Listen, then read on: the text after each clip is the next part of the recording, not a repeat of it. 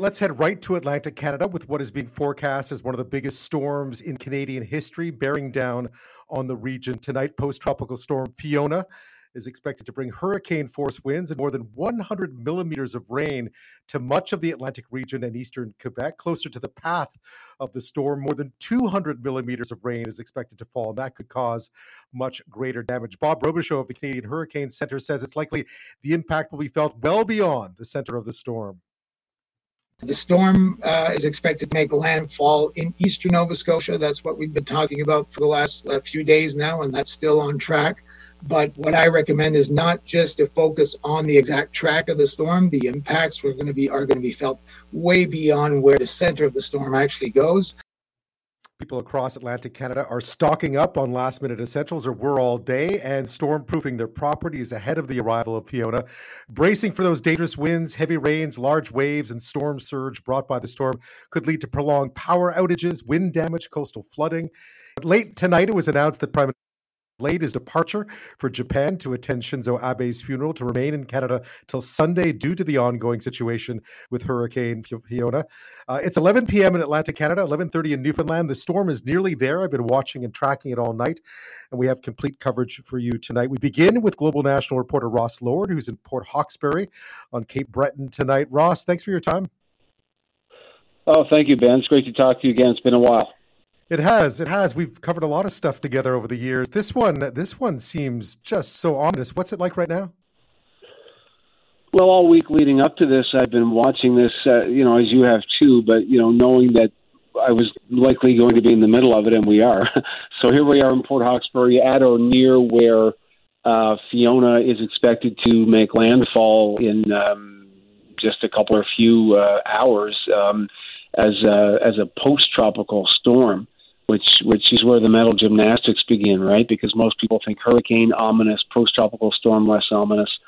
Um, but if you look at the features of this storm, that's not the way this works. Uh, the, the other features of this storm are such that most meteorologists uh, that I've been reading and speaking with and, and listening to are saying that this could have the, the uh, impact of, of a Category 2, for instance, which is what Hurricane Juan was uh, in 2003 covered that one. Um, it was an overnight event. It was just terrible devastation.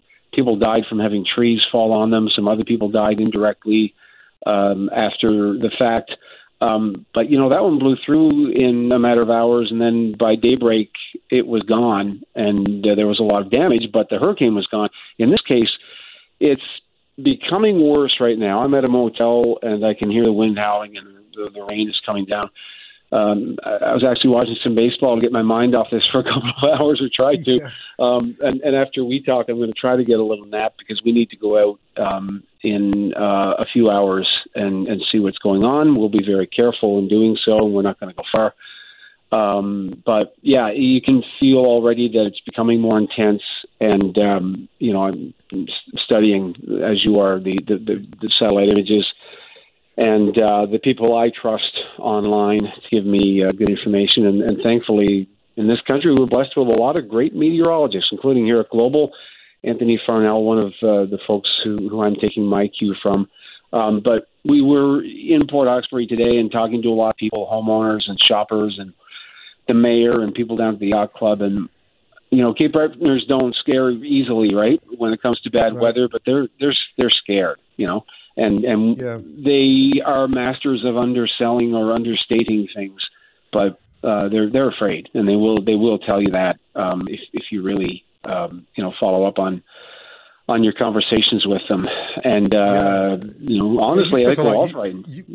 I'm sure you've been there a lot, you know, right? You were there for Dorian, I gather. You were there for Juan. This this one, what what's been the mood during the day? I guess everyone was just getting ready yeah, getting ready and and like I said, trying to keep the fear at bay, you know, and and trying to sort of convince yourself and convince others that if we do the right things, then then everything will be okay. We talked to a woman who um, has done everything right. She's got everything that could move or be blown away put away in, in a garage, and she's got enough pre-cooked food for 72 hours in case of prolonged power outages. Uh, that may or may not even be enough. We'll see, but you know, she looks out the window and she says, "What I'm worried about is those big old Dutch elms uh, that are nearby, and because if they topple over in her direction, then there goes her house, and and there's not much of anything you can do about that.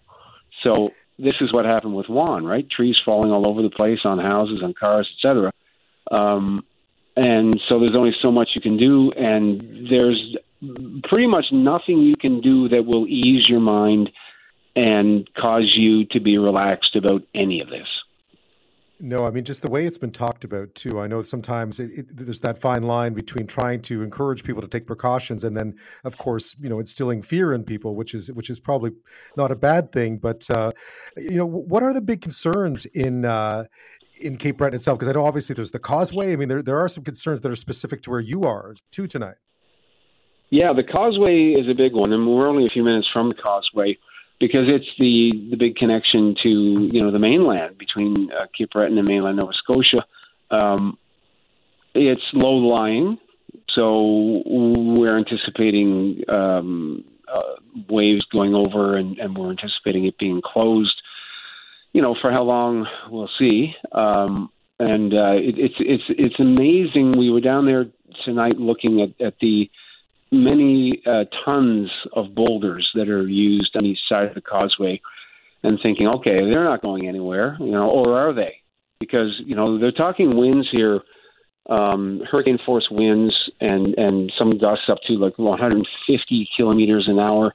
The, the local forecast here in Port Hawkesbury, for instance, um, is uh, sustained winds of 90 kilometers an hour, gusting to 120, possibly to 150 in some places. What, what scares me most of with that is this sustained at 90.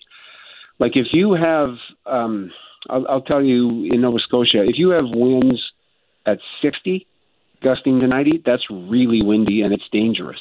So if you have winds sustained at 90, gusting much higher, and not only gusting briefly, but I looked at the forecast for tomorrow for here. We're talking all day, Ben. Like we're talking all night, we're talking all day.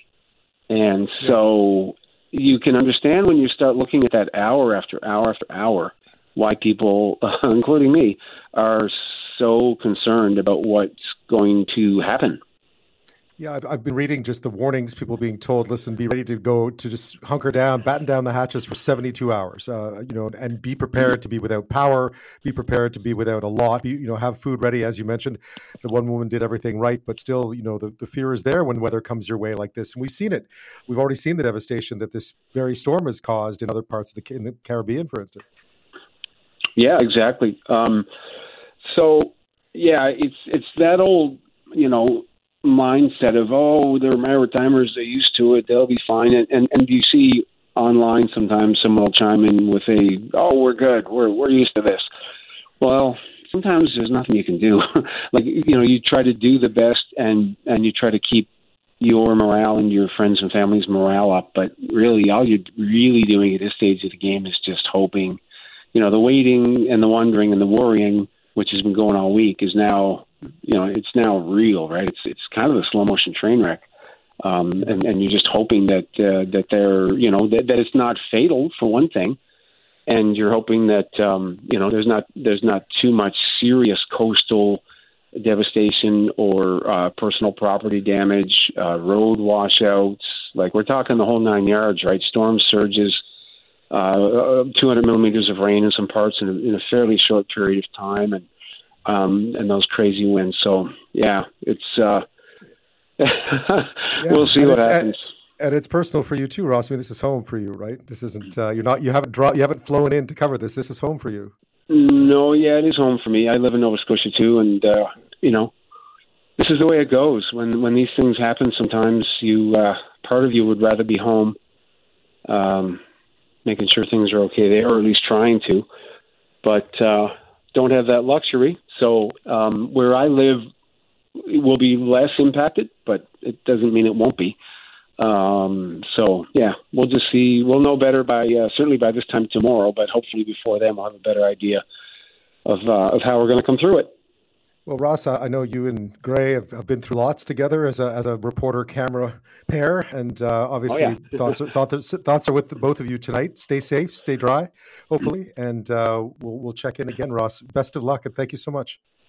Thank you, but I know that BC's had more than its share uh, recently, and I've, I've, I've, you know, felt empathy for that, and, and uh, you know, everyone gets through it, um, and, and now it's our turn, and uh, you know, the the particular context of this with with climate change is a, is a talk for another day. I think after it's over, but um, it's it's a frightening world at times.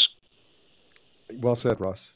Ross Lord. Thank you. Port Hawkesbury and Cape Breton tonight, bracing for post tropical storm Fiona.